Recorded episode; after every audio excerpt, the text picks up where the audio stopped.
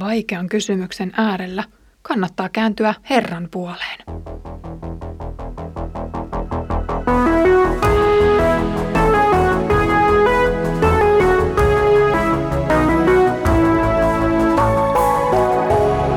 Kirjoitusten pauloissa.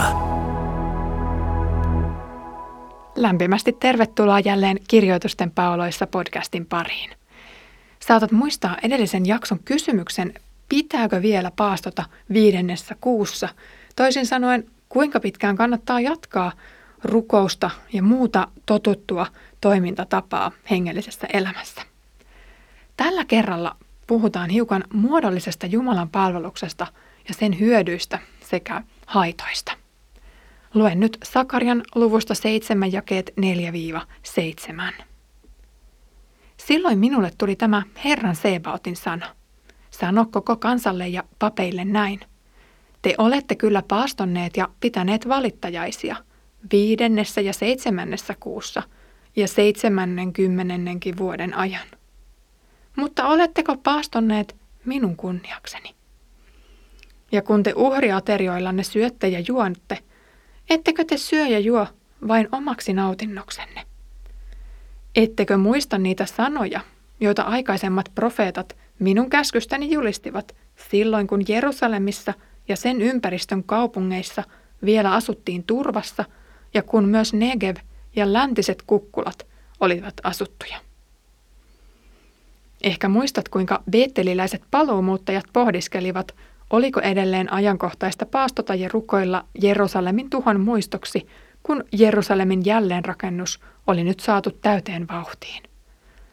Vanhat synnit eivät olleet kadonneet mihinkään, vaan epäjumalien kutsu kaikui edelleen israelilaisten korvissa ja sydämissä. Parannuksen teon tarve ei häviä historian saatossa mihinkään, joten pakollisen paastopäivän lisäksi on vain hyvä kokoontua muulloinkin katumaan ja rukoilemaan. Pelkkä muodollinen katuminen ei kuitenkaan riitä, vaan synnin tunnustajan on kysyttävä itseltään – rukoilinko Herran kunniaksi vai fariseuksen tavoin omaa hurskauttani korostaen? Herran vastaus kyselijöille on suora sana, kuten Sakaria sanoo, minulle tuli tämä Herran sana.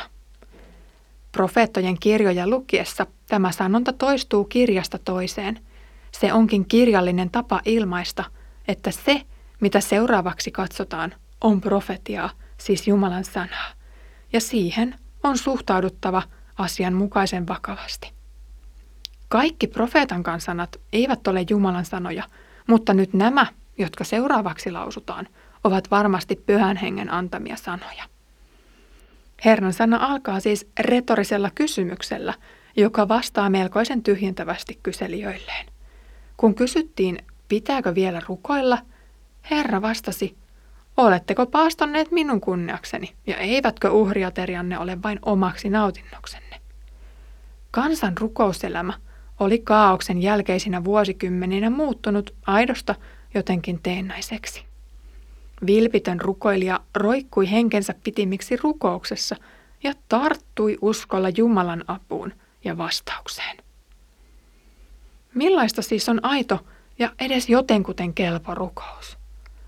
Onko liturginen rukous vaikkapa sunnuntai Jumalan palveluksessa kunnollista rukousta, kun seurakuntalainen yhtyy papin ulkoa lukemaan rukoukseen, ehkä puolitakkoraisena, ajatusten harhaillessa tulevan viikon kauppalistassa ja harrastusrumpassa? Vaatiiko kunnollinen rukous polvirukousta, käsien kohotusta, silmien sulkemista tai ääneen lausumista? Herran retorinen kysymys kohdistuu tässä ennen kaikkea rukoilijan asenteeseen. Sinä voit rukoilla muodollisesti ja valmiiksi kirjoitetun rukouksen sanoin. Opettihan Jeesuskin rukoilemaan sanoilla, jotka alkavat Isä meidän. Rukouselämä on kommunikaatiota Jumalan ja ihmisen välillä. Siksi siinä ei ole suoranaisesti oikeaa ja väärää ulkonaista tapaa. Herra haastaa tässä itsekkäät, nautinnonhaluiset ja omaa etua tavoittelevat rukoilijat. Vuoden ulkoisesti hurskain jerusalemilainen tai vuoden ulkoisesti hurskain beetteliläinen rukoilija saisi varmasti pokaalin kovaäänisestä ja ilmekkäistä rukouksesta. Mutta se rukous on turhaa ja hyödytöntä Jumalan edessä. Se rukoilija, joka etsii Jumalan apua tavalla tai toisella, on tosi rukoilija. Jo ennen pakkosiirtolaisuutta oli oma profeettojen aalto, jonka julistuksessa korostui tämä oma hyväisten ja ulkokultaisten nuhtelu. Rukous on uskoa Jumalan mahdollisuuksiin katastrofien tai arkisten haasteiden keskellä. Rukous on ennen kaikkea uskoa siihen, että Jumala armahtaa syntisen yksin armosta sijaisuhrin tähden. Israelilaiset olivat rukoilleet koko pakkosiirtolaisuuden ajan paitsi Jerusalemin tuhoa muistellen myös suurena sovituspäivänä, joihin profeetan viidennen ja seitsemännen kuun rukoukset viittaavat. Pakkosiirtolaisuus kesti 70 vuotta, kuten Jeremia oli ennustanut. Profeetan saama sana siis ankkiroituu konkreettisiin aikoihin, jolloin rukousta on harrastettu. Elämän vakiinnuttua kaauksen jälkeen uusiin, ihan kelpo uomiinsa, Jumalan kirkkauden etsiminen ja odottaminen Jerusalemin temppeliin oli jo päässyt ehkä unohtumaan. Rukouselämän painopiste muuttui tuompioleisesta tämän puoleisiin. Itselleni pahin rukouselämän kompa tiivistyy sanoihin, anna meille tänä päivänä jokapäiväinen kahvimme. Vaikka Jumalalta saa ja pitää odottaa kaikkea mahdollista hyvää, onhan elämä ja lapset lahjaa häneltä. Rukouksen muuttuessa jonkinlaiseksi toiveiden automaatiksi ollaan kuljettu sivuraiteille. Oma syntinen sydämeni ei minua niinkään kiinnosta, vaan se, että tämä päivä sujuisi mukiin menevästi. Haluaisin olla terve, onnellinen, tarmokas ja suosittu. Siksi rukouksen painopiste siirtyy oman edun tavoitteluun Herran kirkkauden ja kunnian etsimisen sijaan.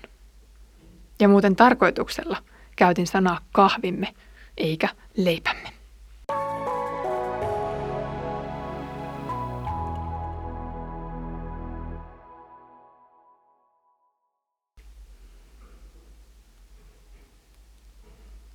Onneksi siis se liturginen rukous, jossa rukoillaan syntejä anteeksi ja rukoillaan Jumalan valtakunnan tulemista.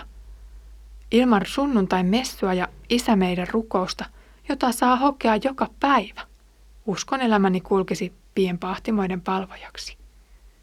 Siksi on parempi varjella tapaa, jotta tapa varjelisi minut.